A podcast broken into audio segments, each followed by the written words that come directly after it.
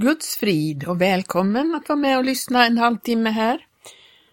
Jag heter Gertrud Johansson och jag vill fortsätta där jag har eh, hållit på nu ett tag i de här närradioprogrammen där vi har läst eh, Petri brev.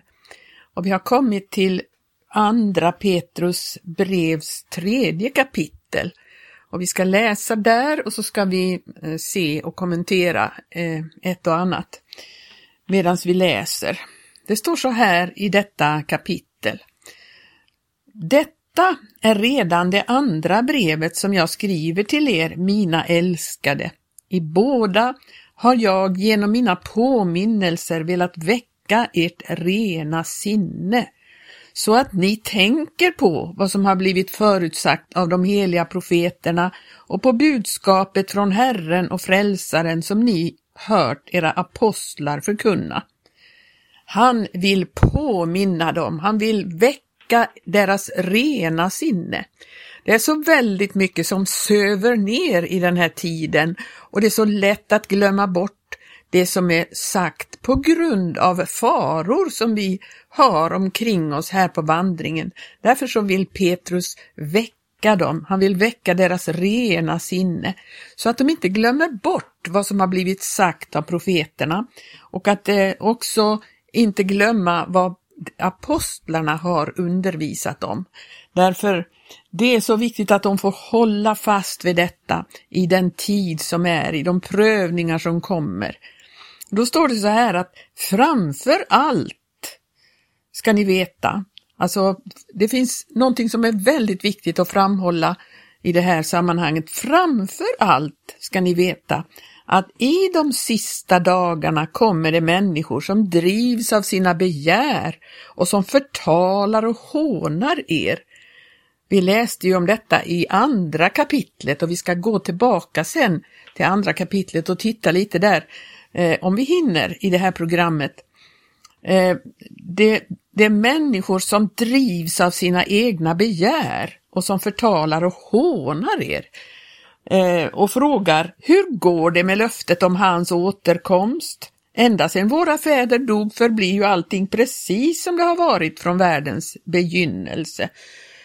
Det finns till och med predikanter som står och hånar omkring detta med Jesu tillkommelse. Jag har hört sägas detta att det finns de som menar att det är ett dåligt sätt för människor att sitta och vänta på att bli evakuerade här på jorden.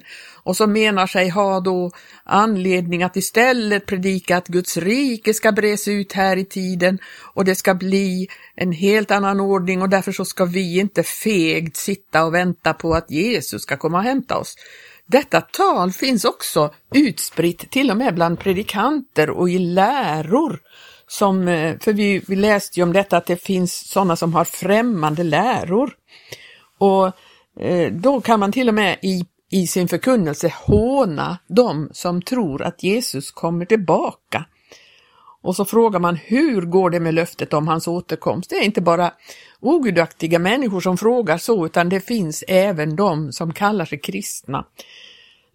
Det finns någonting som heter Kingdom Now som breder ut sig ibland de kristna och som menar att Guds rike ska utbredas genom att de kristna intar de samhällsbärande funktionerna i, i världen, till exempel utbildning, religion, familj, familjelivet, affärsvärlden, regeringen och, och försvaret och konst och underhållning ska man inta och så media ska man segra över och så menar de så här att då ska de kristna inta alla posterna i de här olika olika samhällsbärande funktionerna och så ska Guds rike på det viset utbreda sig här i tiden. Men det där är en falsk förkunnelse. Den kan låta väldigt, väldigt spännande och övertygande och man kan tala på ett så inspirerat sätt så människor blir bedragna av det. Men som det står i andra kapitlet att de har till och med själva är fångna av. Det står så här, eh, de lovar dem frihet, men är själva slavar under fördärvet. Till det man besegras av är man slav av. Och jag ska titta i nittonhundrasjutton års eh, översättning där det står så här i andra kapitlets artonde vers. De talar stora ord som är idel förfänglighet, och då de nu själva lever i kötsliga begärelser lockar de genom sin lösaktighet till sig människor som med knapp nöd räddar sig undan sådana som vandrar i villfarelse. Och så kommer den versen som jag tänkte på. De lovar dem frihet fastän de själva är förgängelsens trälar. Till den som har låtit sig övervinnas av någon, han har blivit dennes träl. De är helt enkelt själva trälar, och så försöker de locka till sig människor in i den här tankegången. Den här, och så de är inte själva fria ifrån de kötsliga begärelserna, och då snärjer de andra så att de också blir fångade i detta. Vi fortsätter där i tredje kapitlet. De som påstår detta, de här villfarande lärorna, bortser från att det för länge sedan fanns himlar och en jord som uppstod ur vatten och genom vatten i kraft av Guds ord. I vatten och i kraft av Guds ord dränktes den dåtida världen och gick under. Nu, nu skriver han ju naturligtvis om Noas flod igen. Men detta med att jorden uppstod ur vatten och genom vatten i kraft av Guds ord, det läser vi om i, i, i skapelseberättelsen, hur eh, som man kan förstå det, så flöt vattnet över hela jorden, och så skiljer Gud i sitt skaparord på vattnet och det torra. Och på det viset så blev det torra synligt, och han skilde det torra ifrån det synliga, eller från det, från det vatten som fanns. Så eh, det är det som avses här, och sen så avses det ju naturligtvis denna flod när den, den världen, den dåtida världen gick under i denna flod. Och så står det i vers sju. Men de himlar och den jord som nu finns har i kraft av samma ord blivit sparade åt eld och förvaras till den dag då de ogudaktiga ska dömas. Eh, Gud uttalade sitt ord, och det skedde, det som skedde, och det glömmer de här människorna som förkunnar någonting annat. De bortser ifrån att det har, har gått domar över världen förr, och det kommer att komma en dom över denna nutida världen också. Och då, det är sparat åt eld, det kommer inte att gå under i vatten utan i, genom eld. Och så står det, men glöm inte detta, mina älskade, att en dag för Herren är som tusen år och tusen år som en dag. Herren dröjer inte med att uppfylla sitt löfte, så som en del menar. Nej, han har tålamod med er, eftersom han inte vill att någon ska gå förlorad, utan att alla ska få tid att omvända sig. Vi kan tycka att det dröjer, att han dröjer med att komma tillbaka, och vi tycker att vi blir otåliga och vill att domen ska gå över världen. Men Gud ser till varje enskild människa, och så länge det finns en enda människa som kan bli frälst, så vill Gud låta evangelium gå ut och tid gå, så att varje människa ska kunna vända om och, och bli frälst. Han vill inte människornas... Eh, att de ska gå förlorade. Och det får, vi får inte tänka att Herren dröjer för länge. Han, han vet exakt när det är dags att komma. Och han kommer att komma. Hans ord kommer att gå i fullbordan. Vi ska titta sen på vers tio. Men Herrens dag kommer som en tjuv, och då ska himlarna försvinna under våldsamt dån, och himlakroppar upplösas av hetta, och jorden och det verk som är på den inte mer finnas till. Så kommer det att vara på Herrens dag. Och det, då kan man mena det att Herrens dag, det är alltså slutscenerna i eh, hela skapelsehistorien. Allt som sker medans tid ges. Och det är Herrens dag som kommer. Och då ska helt enkelt denna eld komma. Och det ska upplösas av eh, hetta.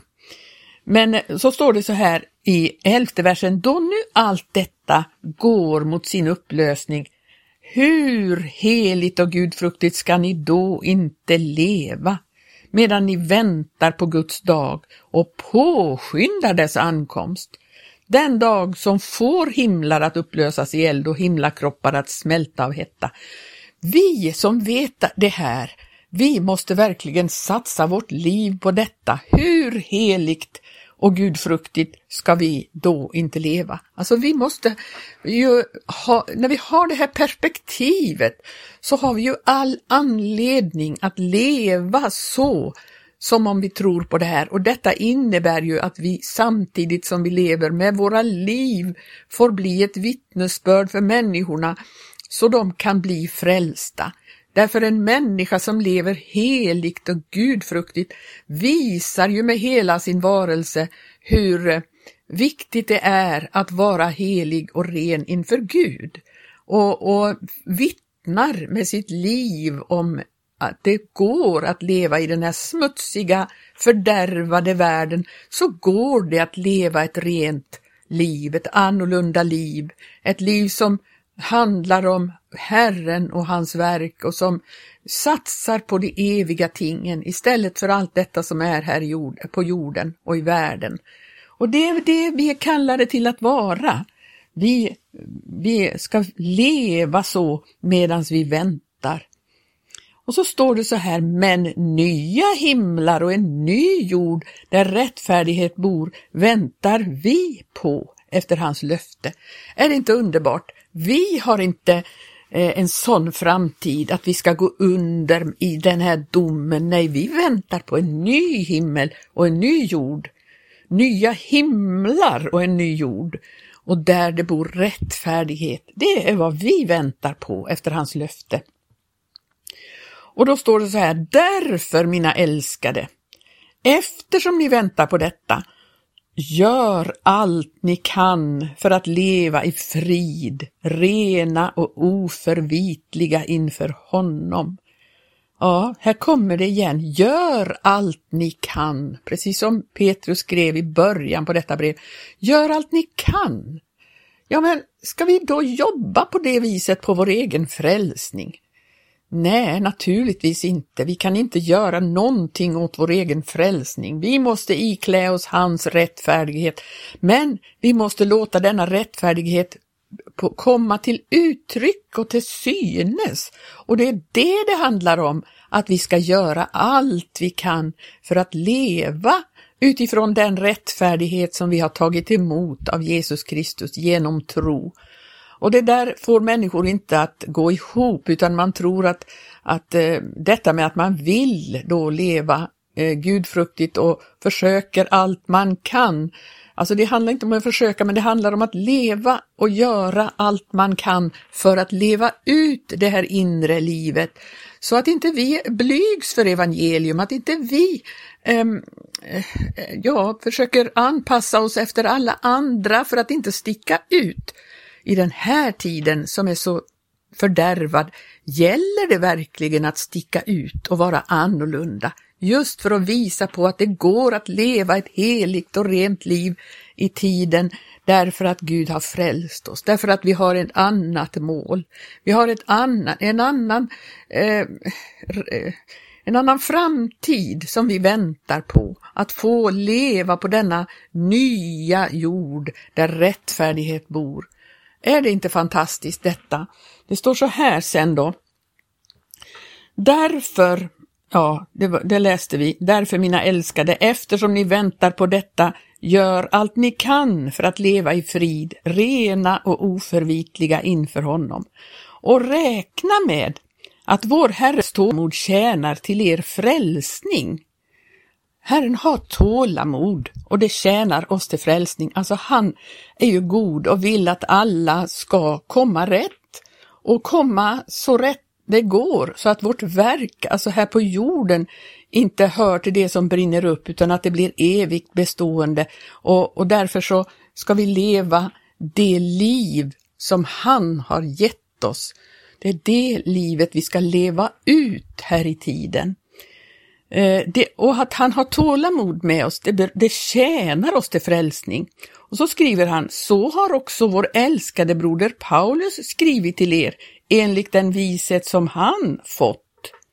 Här talar han om Paulus och de brev som han har skrivit till dessa syskon. Och så gör han i alla sina brev när han talar om detta. I dessa brev finns en del som är svårt att förstå och som okunniga och obefästa människor förvränger till sitt eget fördärv. Något som också sker med de övriga skrifterna. Ja, människor är makalösa på att förvränga skrifterna och man... Ja, man kritiserar Guds ord. Det är Guds ord som ska anpassa, oss efter, eh, anpassa sig efter oss istället för tvärsom. Att vi ska anpassa oss efter Guds ord. Så försöker väldigt många kristna göra. Men vi ska inte lyssna på dem. Vi ska, vi ska lyssna enbart på Guds ord och, och följa den, de lärdomar vi får genom skriften i Guds ord. Och de som talar Guds ord i sanning, det är de vi ska lyssna på och vara uppmärksamma på vad de säger. Och så vara villiga att leva ett annat liv, ett annorlunda liv än alla andra. Vi ska inte syssla med det som, som är förgängligt i världen, utan vi, ska, vi har ett liv att leva som handlar om hans rike. Hans rike ska komma till uttryck här i tiden, inte genom att vi tar in alla samhällsbärande funktionerna i samhället, utan genom att vi lever och, och, och visar Guds ord med våra liv och hur vi lever. Vi, vi, jag menar att vi visar Guds rike. Guds rike kommer till uttryck i och genom oss när vi följer hans ord. När vi eh, tar till oss den undervisning som finns i Guds ord om, om allt. Vi ska fortsätta att läsa ut det här brevet. Eh, Därför, mina älskade, då ni redan vet detta, var på er vakt så att ni inte dras med i de laglösas villfarelse och förlorar ert fäste. Väx istället till i nåd och kunskap om vår Herre och Frälsare Jesus Kristus. Hans är äran nu och till evighetens dag. Amen. Det är så, detta som Petrus vill. Vi vill inte, han vill inte att vi ska dras med. dras med i de som är laglösa. Det finns människor som kallar sig kristna som är laglösa. Laglöshet. Eh, vi ska istället vara sådana som är angelägna om att hålla allt vad jag har befallt, som Jesus säger. Alltså, eh, när han i missionsbefallningen så säger han ju att de ska gå ut och göra alla folk till lärjungar, döpande dem och så lärande dem att hålla allt vad jag har befallt. Alltså vi glömmer ofta den fortsättningen på den uppmaningen som Jesus säger där. Det handlar inte bara om att göra dem till lärjungar och döpa dem och sen struntar vi i resten. Nej, vi ska lära dem att hålla allt vad Jesus har befallt. Och det är det som vi ska vara noga med här i tiden, att hålla allt vad han har befallt, då blir vi inte laglösa.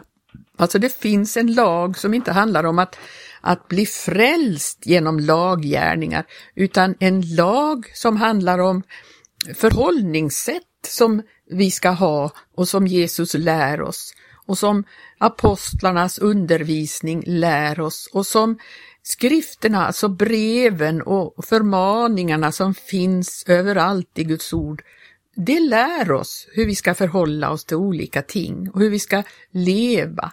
Där kan vi läsa om hur en, hur en sann man i ett äktenskap ska vara. Vi kan läsa om hur en kvinna ska vara i äktenskapet, hur en far och en mor ska fungera och vara gentemot sina barn. Där står det om hur barnen ska förhålla sig. Det står om hur vi ska förhålla oss till olika ting i, i tiden och världen. Och att vi ska dra ut ifrån det falska. Det står om att vi ska, vi ska skilja oss ifrån de ogudaktiga.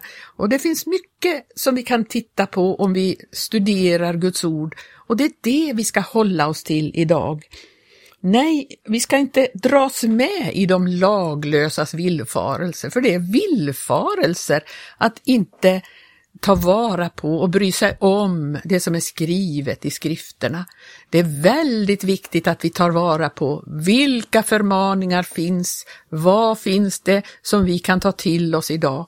Det finns så mycket skrivet i Nya testamentets undervisning som vi kan idag ta, ta vara på, och att inte göra det, det är det som hör till laglöshetens villfarelse. Då förlorar vi vårt fäste. För att fästet, det ska ju vara att vi är rotade och grundade i sanningen. Rotade, då är man fäst. Då är man rotad och grundad i sanningen. Och det är ju också vad den här eh, förståndige mannen gjorde. Han grävde ner och, och satte sitt hus på grunden, på den fasta klipp. Och inte på sanden, som är bara fragment utav det som förut har varit en fast klippa, men som har blivit fragment. Man har tagit bara delvis reda på, men man har inte brytt sig om vad det faktiskt står i alla delar. Och så har man eh, gjort en grund som inte håller. Vi ska inte förlora vårt fäste. Nej, vi ska vara rotade och grundade i sanningen. Väx istället till i nåd och kunskap om vår Herre och Frälsare Jesus Kristus. Hans är äran nu och till evighetens dag. Amen. Ja, i de här två breven så kan vi läsa i första brevet om hur eh, Petrus vill eh, lära dem att eh, vara vaksamma och akta sig för de de kötsliga begärelserna, för farorna som vi har inom oss. Och i det andra brevet så vill han varna för farorna som vi har utanför oss. De falska lärarna, de falska profeterna. Det finns mycket vi behöver ta oss tillvara för. Och de här breven är för att vi ska påminna oss om forna domar som har gått över världen, och att det kommer en dom för den här världen också. Men vi har ett hopp, och då ska vi hålla oss till hans ord. Då kan vi vinna seger i den här tiden. Må Gud välsigna dig som har lyssnat på de här enkla studierna utav Petri brev. Så eh, önskar jag dig Guds välsignelse och allt gott i fortsättningen, så får vi se vad Gud lägger på hjärtat att tala om nästa onsdag. Gud välsigne dig. Amen.